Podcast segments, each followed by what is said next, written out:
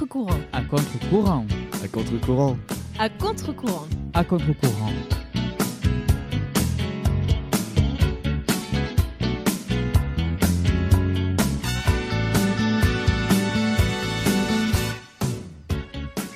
Bonjour à toutes et à tous, cette émission va être un petit peu spéciale. Aujourd'hui, la classe de terminale de Bac Pro Aquacole a été conviée pour vous présenter les monuments, les musées que nous avons visités au cours d'une semaine à 7 dans le sud de la France, organisée par l'établissement dans le cadre de notre formation. Cela nous a permis de découvrir des structures emblématiques faisant partie du patrimoine historique de la ville. Au cours de cette émission, nous allons vous présenter les musées, les monuments visités à travers plusieurs reportages auditifs, en espérant que cela vous fasse voyager vers, les splendides décors de Sète. Pour commencer, nous allons vous présenter le musée de l'étang de Thau, qui pour nous a été la visite phare du séjour dû à l'important rapport qu'il y a avec notre formation. Je laisse Albin Fabry, Adrien Arlès et Louis Chabert vous présenter ceci. Bien le bonjour. Alors, nous allons vous présenter le musée de l'étang de Thau, enfin son fonctionnement. Nous allons donc vous expliquer le fonctionnement de l'ostriculture et ses multiples techniques d'élevage. Bonne écoute à tous. Je m'appelle Virginie Fabreguette, je travaille au musée depuis euh, une bonne trentaine d'années et je suis responsable du musée de l'étang de Thau et euh, tout ce qui touche les poissons, les visites guidées, etc. etc. Ce monsieur Louis Tudès, dont vous avez le portrait, qu'il a inventé en 1925. Alors en tant que maçon, il a pris ses propres matériaux et il a construit cette pyramide en béton armé qui pèse à peu près 200 kg. Donc il ramassait les petites huîtres au fond de l'étang, il les nettoyait et il les collait dessus avec du ciment pour qu'elle puisse tenir, qu'elle puisse grossir. Mais quand ils ont mis cette pyramide dans l'eau et vu son poids, elle a reposé sur le sol. Et là, tous les prédateurs tels que les étoiles, les crabes, les oursins grimpaient dessus et mangeaient toutes les huîtres. Alors comme elle ne pouvait pas grandir normalement et que pour soulever la pyramide c'était assez difficile, eh bien, ils ont abandonné ce système-là. Depuis quand le musée existe-t-il? Alors celui-ci, il existe depuis 1991. Et euh, avant ça, il y avait un musée qui était ouvert euh, dans le village depuis 1984. Et c'est ce petit musée-là de village qui a donné naissance à celui qu'on a actuellement. Quand celui-ci sera terminé, vous avez la salle d'aquarium où il y a euh, maintenant deux aquariums, un avec des, un benthique et un pélagique, vous verrez. Et dans le premier, ben, il faut chercher un petit peu les hippocampes, etc. Et euh, vous avez des maquettes qui expliquent les façons de pêcher ces poissons au filet. Et ensuite, derrière ce mur, vous avez le couloir qui vous ramène à l'expo qu'on a traversé tout à l'heure. Donc ne bougez pas, je vous souhaite une bonne fin de visite. Et si vous avez des questions, je serai à votre disposition ou mes collègues à l'accueil. Merci. Pourquoi le nom de l'étang est Thau alors après quelques recherches, euh, c'est quand même assez flou. Donc euh, l'origine du nom de Thau euh, pourrait venir des Celtes touristes Agnou, ce qui veut dire littéralement l'étang près de la montagne. Et ça, c'est en référence au Mont Saint-Clair à 7. Et il y a aussi Thor en celtique qui signifie montagne. Et on suppose aussi que son nom pourrait être tiré du mot latin Thor, taureau, faisant allusion à la violence dont peut faire preuve l'étang de Thau par moment. D'accord. Euh, le travail lié à l'étang représente-t-il une grosse source d'emploi dans la région? Euh, Oui, assez. Ça fait vivre 3-4 000 personnes, en tout et pour tout, directement et indirectement. Oui. D'accord. Euh, est-ce que la source d'emploi à long terme, est-ce qu'il y a un risque que ça s'arrête? Alors, s'arrêter, j'espère que non, il faut croiser les doigts. Mais c'est vrai qu'en ce moment, vu la conjoncture actuelle, on rencontre beaucoup, beaucoup, beaucoup de problèmes. Quoi. Donc, c'est pas évident.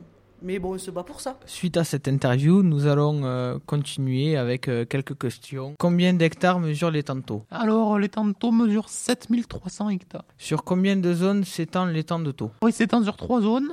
Il y a Marseillan, Bouzig, donc là où on a été, puis Metz. Combien y a-t-il de tables sur l'étang de Thau il y a 2600 tables. Et combien de tonnes sont produites euh, sur cet étang? Euh, Chaque année, on produit 10 000 tonnes d'huîtres. D'accord. Qui c'est qui a découvert le système d'élevage d'huîtres et en quelle année? C'est Louis Tulès, le tout premier inventeur quoi, de l'ostriculture, et c'était en 1925. Combien y a-t-il eu de méthodes pour élever les huîtres sur les tantôt Alors, il y a, y a eu sept méthodes techniques différentes. Tout d'abord, il y a eu la table de Bouzig, après la barre de Bouzig, l'étoile, la barre escargotique, les clous, les poils gorgés d'eau, la table d'auto. Et lors de cet élevage, à quelle profondeur les huîtres euh, pendent-elles dans l'eau sur les tables? Bah alors il n'y a pas de réponse, euh, y a pas de réponse quoi, parce que ça dépend de la profondeur du site. Il y a des sites qui seront plus profonds que d'autres. Et puis après, ça va varier aussi selon la position des huîtres par rapport à la corde. Si elles sont en haut de la corde, en bas de la corde, au milieu. D'accord. Et quel est, quel est le nombre d'étapes entre le captage et la vente d'huîtres? Il y a cinq étapes. Donc il y a le captage en Atlantique, le, le collage des huîtres, le détrocage, l'emballage et la vente. Et pour finir, sur les temps de taux, quel est le nombre d'entreprises ostréicoles euh, présentes? Alors il y a 450 entreprises. D'accord, et j'ai entendu du coup ce que vous avez dit, et je pense que c'est plutôt Metz, le, la ville euh, Ah qui, ouais. qui, fait- qui est présente le long du le temps de l'étang d'auto. Et après, est-ce que vous savez euh, les différentes euh, les différentes espèces d'huîtres, c'est huîtres creuses, huîtres plates euh, ou? Oui, c'est euh, alors sur les temps de taux, ce sont des huîtres creuses qui sont produites. D'accord.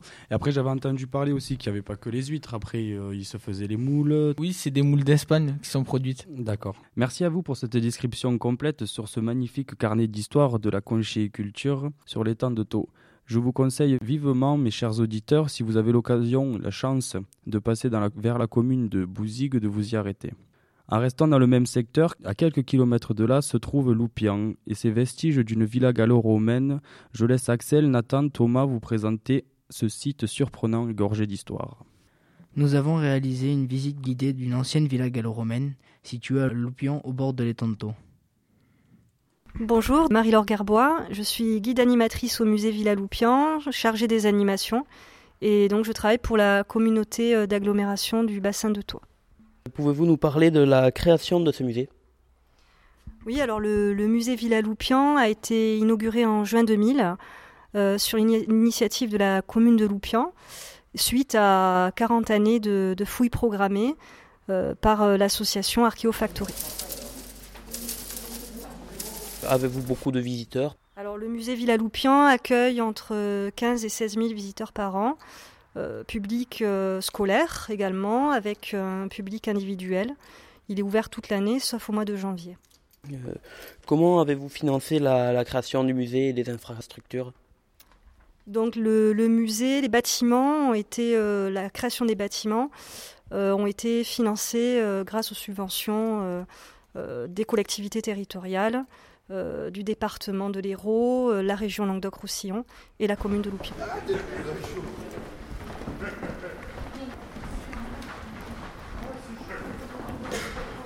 Et combien d'archéologues ont travaillé donc sur le chantier? Alors beaucoup. Euh, donc on sait tout, tout commence dans les années 80 avec cette association qui est l'association Archeofactory, qui a mis en place une fouille programmée sur plusieurs années. C'est 30 ans de, fouilles programmées avec la même association. Et euh, cette association a vu euh, pas mal d'étudiants, euh, de bénévoles passer par là tous les étés. Donc des grosses campagnes de fouilles sur la villa. voilà, des centaines de, bénévoles sont passés par là. Donc on, parlait à un moment donné de 500 fouilleurs sur le site archéologique, au total, hein, sur ces 30 années. Ben, Merci bien de, votre accueil et pour la visite. Avec grand plaisir et bonne continuation à tous. Pour poursuivre sur cette euh, piste audio, euh, Nathan, est-ce que je peux te poser quelques questions? Oui, bien sûr. Peux-tu me dire quelle est la surface de cette euh, villa? Elle est de 650 mètres carrés pour les bâtiments et entre 200 et 300 hectares pour les terrains aux alentours, en grande majorité destinés à l'exploitation des vignes. Mhm. Et quand a-t-elle été découverte? Elle a été découverte en 1930 par, des- par un agriculteur. Euh, par la suite, elle a commencé à être fouillée pour la première fois en 1963, avant la première fouille officielle en 1980. A-t-elle été entièrement fouillée? Euh, non, il reste euh, une grande partie du terrain qui n'a jamais été fouillée. Combien de temps a-t-il fallu pour restaurer les mosaïques? La restauration de la mosaïque, elle a duré 8 ans, alors que la majorité n'a pas été entièrement découverte. Il est quand même euh, remarquable qu'une si grande partie de mosaïque ait été retrouvée intacte à cause de la forte pression agricole. Euh, Il y a eu des charrues qui sont passées dessus, des tracteurs.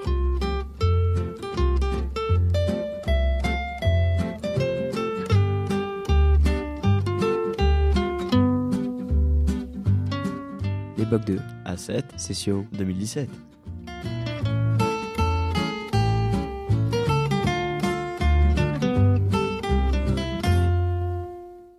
En se dirigeant plus vers la ville de Sète, je vous amène dans le sanctuaire de Georges Brassens, en laissant Tony et Vincent vous présenter le temple de la culture musicale. Nous avons eu la chance de pouvoir visiter ce musée vivant, car tout au long du musée, nous sommes accompagnés d'un audio-guide et d'un casque. Madame Cassagne a eu la gentillesse de nous accorder 5 minutes de son temps pour une interview sur l'espace de Georges Brassens. Bonjour, alors je suis Nicole Cassagne, je suis directrice de l'espace Georges Brassens à 7 et je travaille donc euh, dans, ce lieu muséographique depuis 1991 qui était euh, donc la date de l'ouverture. C'était euh, donc à l'initiative du maire de l'époque Yves Marchand qui a souhaité avoir un lieu qui permette aux aux personnes qui souhaitent se replonger dans la vie et l'œuvre de Brassens d'avoir un lieu pérenne.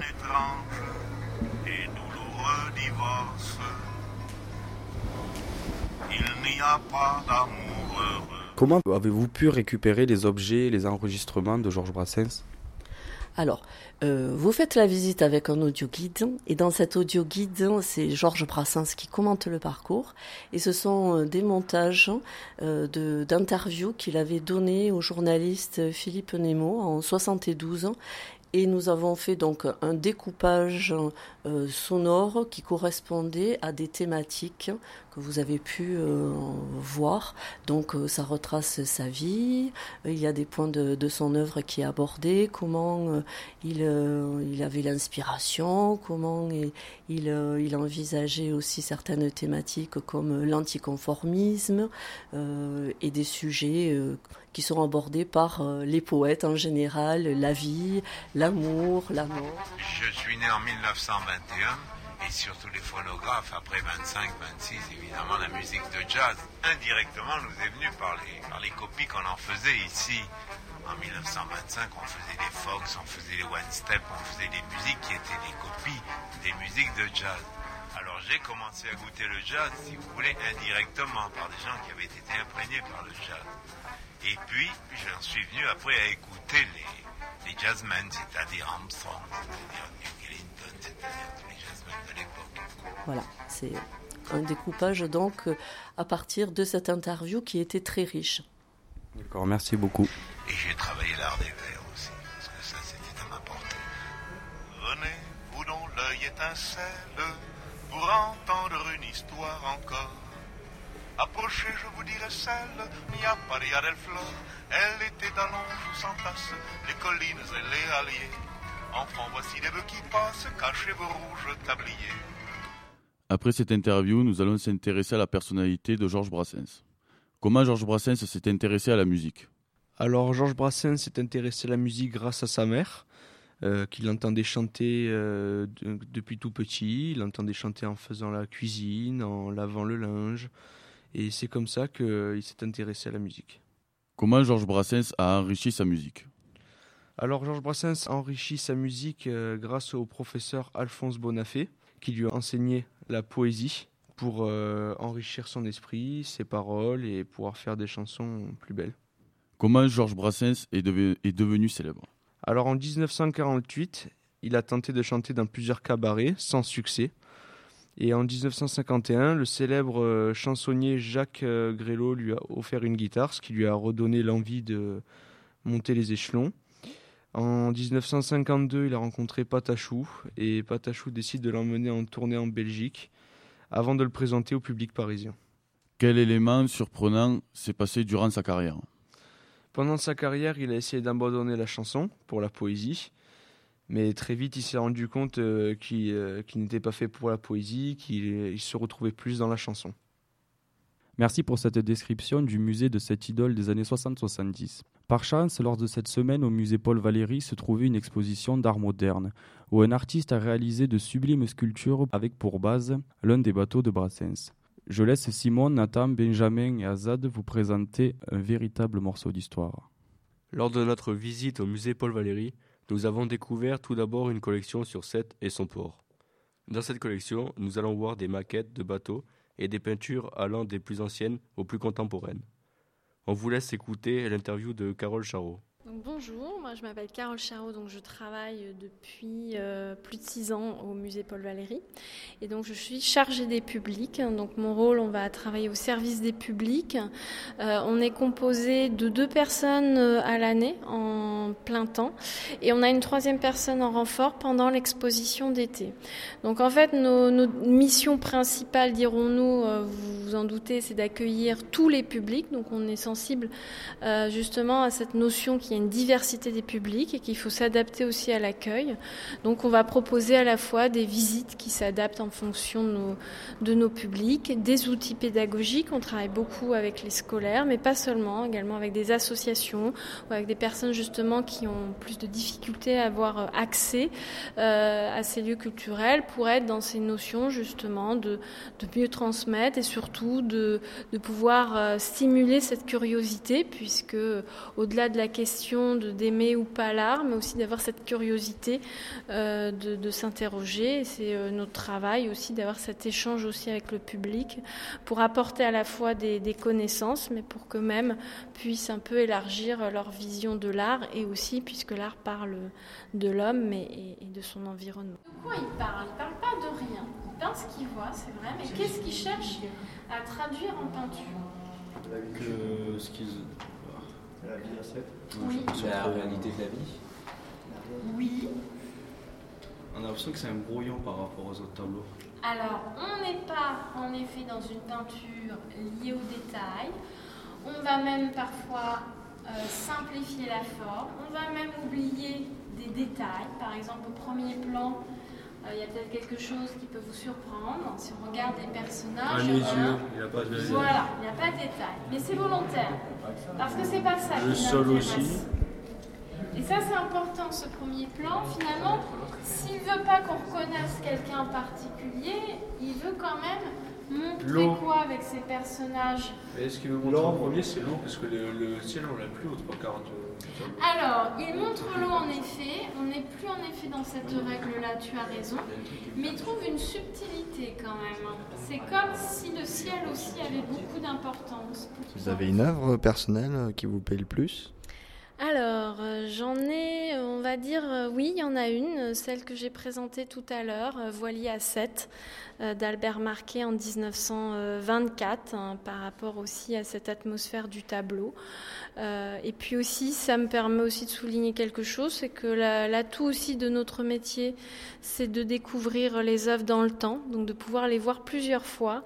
Et c'est vrai que même moi, quand je vais voir une exposition, c'est rare que je puisse revoir cette exposition. Et on s'aperçoit aussi que pour apprécier un tableau, euh, parfois il y a des tableaux peut-être ici où je n'étais pas sensible au premier abord, et à force de, les étudier, mais aussi d'avoir cet échange avec le public qui peut aussi me, faire voir le tableau autrement, je peux y être plus sensible et euh, m'y intéresser euh, plus. Je vais chanter grave, parce que si je chante plus haut, il faut que je crie. Actuellement, on propose un projet autour du bateau de Brassens. Vous faites actuellement des thèmes, en ce moment même euh, le thème sur Brassens et son bateau. Y en aura-t-il d'autres au cours de l'année les années suivantes? Alors pour l'instant, je ne connais pas encore exactement la programmation à venir, euh, mais c'est vrai que généralement, on fait à peu près trois expositions. Donc contrairement aux collections qui nous appartiennent, euh, nous sommes plus sur euh, donc une présentation temporaire. donc on a souvent des œuvres quand même qui vont, des expositions qui vont marquer surtout fin 19e, début 20e siècle. Donc les, les expositions les plus importantes se déroulent fin juin jusqu'à parfois fin octobre, début novembre donc on a eu par exemple une exposition sur le surréalisme cet été. On a eu une exposition aussi sur les différents courants importants euh, de la seconde moitié du 19e siècle. Donc on retrouvait les impressionnistes, les symbolistes, euh, donc des œuvres importantes de Monet, Renoir. Donc des œuvres qui vont venir euh, d'autres musées importants, pas seulement de France, de l'étranger, mais aussi de collections privées. Et il y a cet atout aussi qui est donc le travail de la conservatrice en chef du patrimoine euh, Madame Vallès-Bled, d'avoir euh, cette connaissance, de monter ces thèmes, de faire ce choix de tableau pour euh, aussi présenter à la fois un artiste des courants, mais aussi de chercher des œuvres qui ont été peu, voire jamais montrées. C'est vrai que parfois de pouvoir travailler avec des collectionneurs importants, c'est cet atout de découvrir pour la première fois ou rarement montrer des œuvres importantes dans l'histoire de l'art.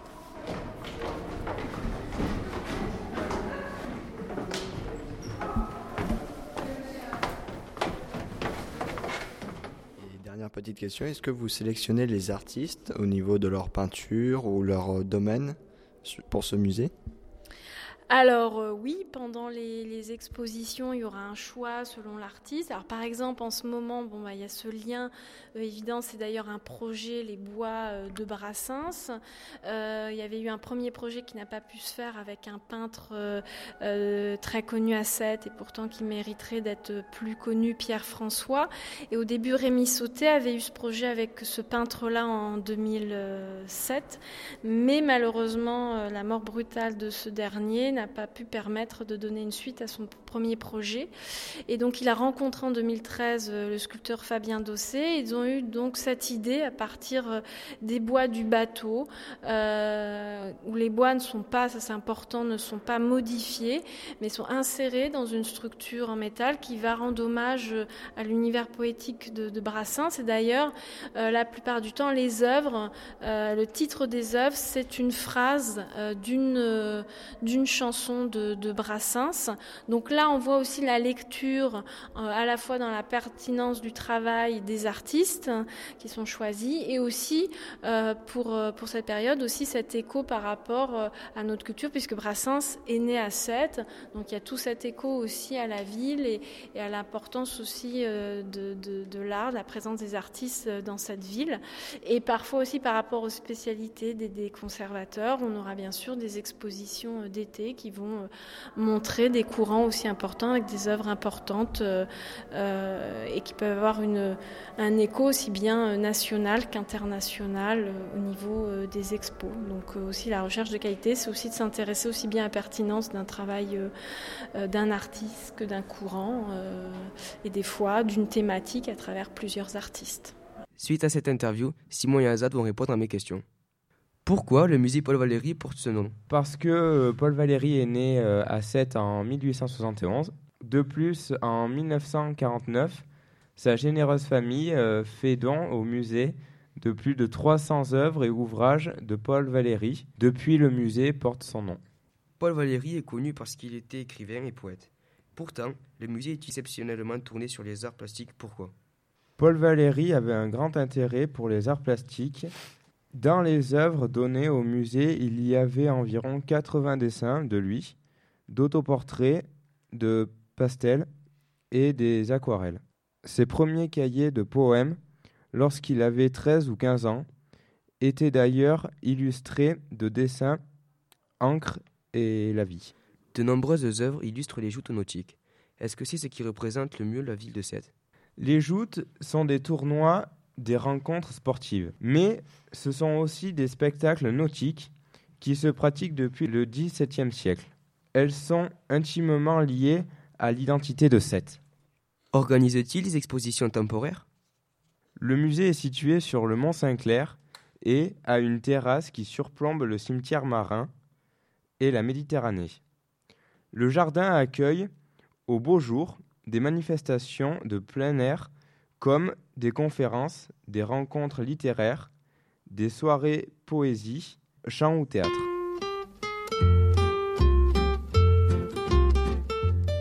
Les bacs 2. À 7. Session. 2017.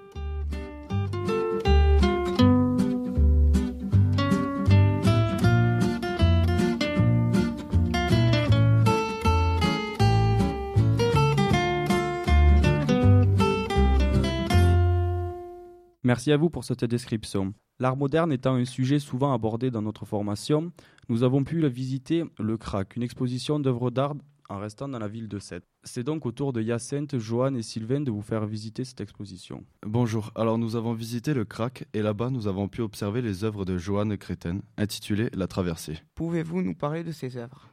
Bien sûr. Alors, Johan Créten est un artiste qui réalise des œuvres à base de matière minérale. Certains sont imposants et d'autres de taille normale. Quel est votre ressenti sur cette œuvre? Alors les œuvres de Johanne Créten sont surprenantes, il nous a fait voyager. Y a-t-il des œuvres qui vous ont plu? Alors oui, il y a le corps morangian, les sculptures des bustes de femmes en rose, mais aussi les oursins dorés. Pourquoi ces œuvres? J'ai préféré l'œuvre des oursins dorés car euh, cette œuvre m'a rappelé la mer. Il y a beaucoup de symétrie. Euh, l'œuvre est tout en or, c'est c'est vraiment particulier, c'est design et très surprenant. Alors nous allons écouter l'interview de la personne qui nous a fait visiter le CRAC, le Centre régional d'art contemporain. Parti.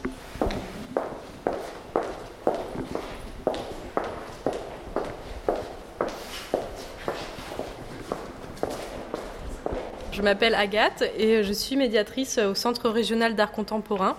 Donc mon travail, c'est justement de faire le lien entre euh, les œuvres et le public à travers des visites guidées, des ateliers avec les enfants. Et donc voilà, on fait vraiment euh, ce lien entre les œuvres et les visiteurs pour expliquer justement le travail des artistes. D'accord. Est-ce que vous pourriez nous parler de vos études pour, euh, pour ce métier? Oui, tout à fait. Alors euh, moi j'ai fait euh, d'abord les beaux-arts, ensuite euh, j'ai fait une licence de médiation culturelle et enfin un master d'histoire de l'art contemporain. D'accord, c'est d'abord une passion, non? Oui, tout à fait. J'ai toujours voulu travailler dans l'art, effectivement. Euh, D'abord, euh, j'étais dans, plutôt du côté de la création, mais ensuite, j'ai voulu euh, plutôt passer du côté théorique. Et c'est pour ça qu'aujourd'hui, je fais ce métier de médiation culturelle. D'accord, vous devez avoir un artiste préféré, non? Euh, oui, effectivement. euh, ben, j'ai fait mon- mes deux mémoires en fait sur Sol Lewitt, qui est un artiste conceptuel. Si je devais en choisir un, je dirais Sol Lewitt.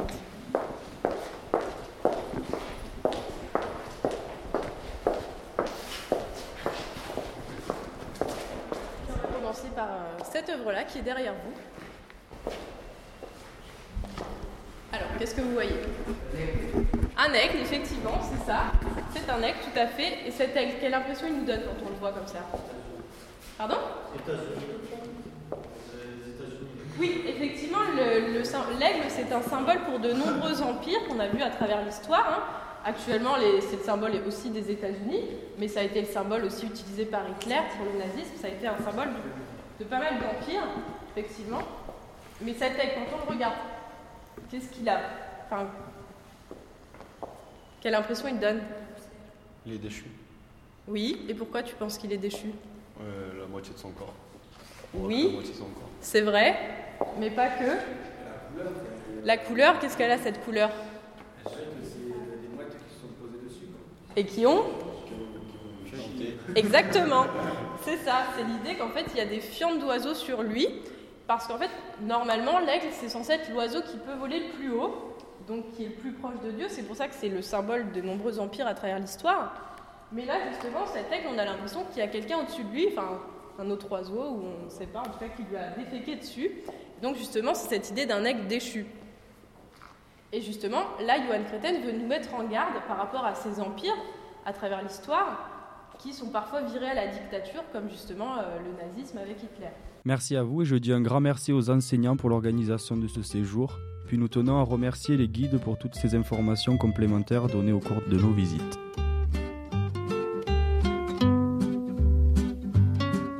Bocs 2 à 7, session 2017.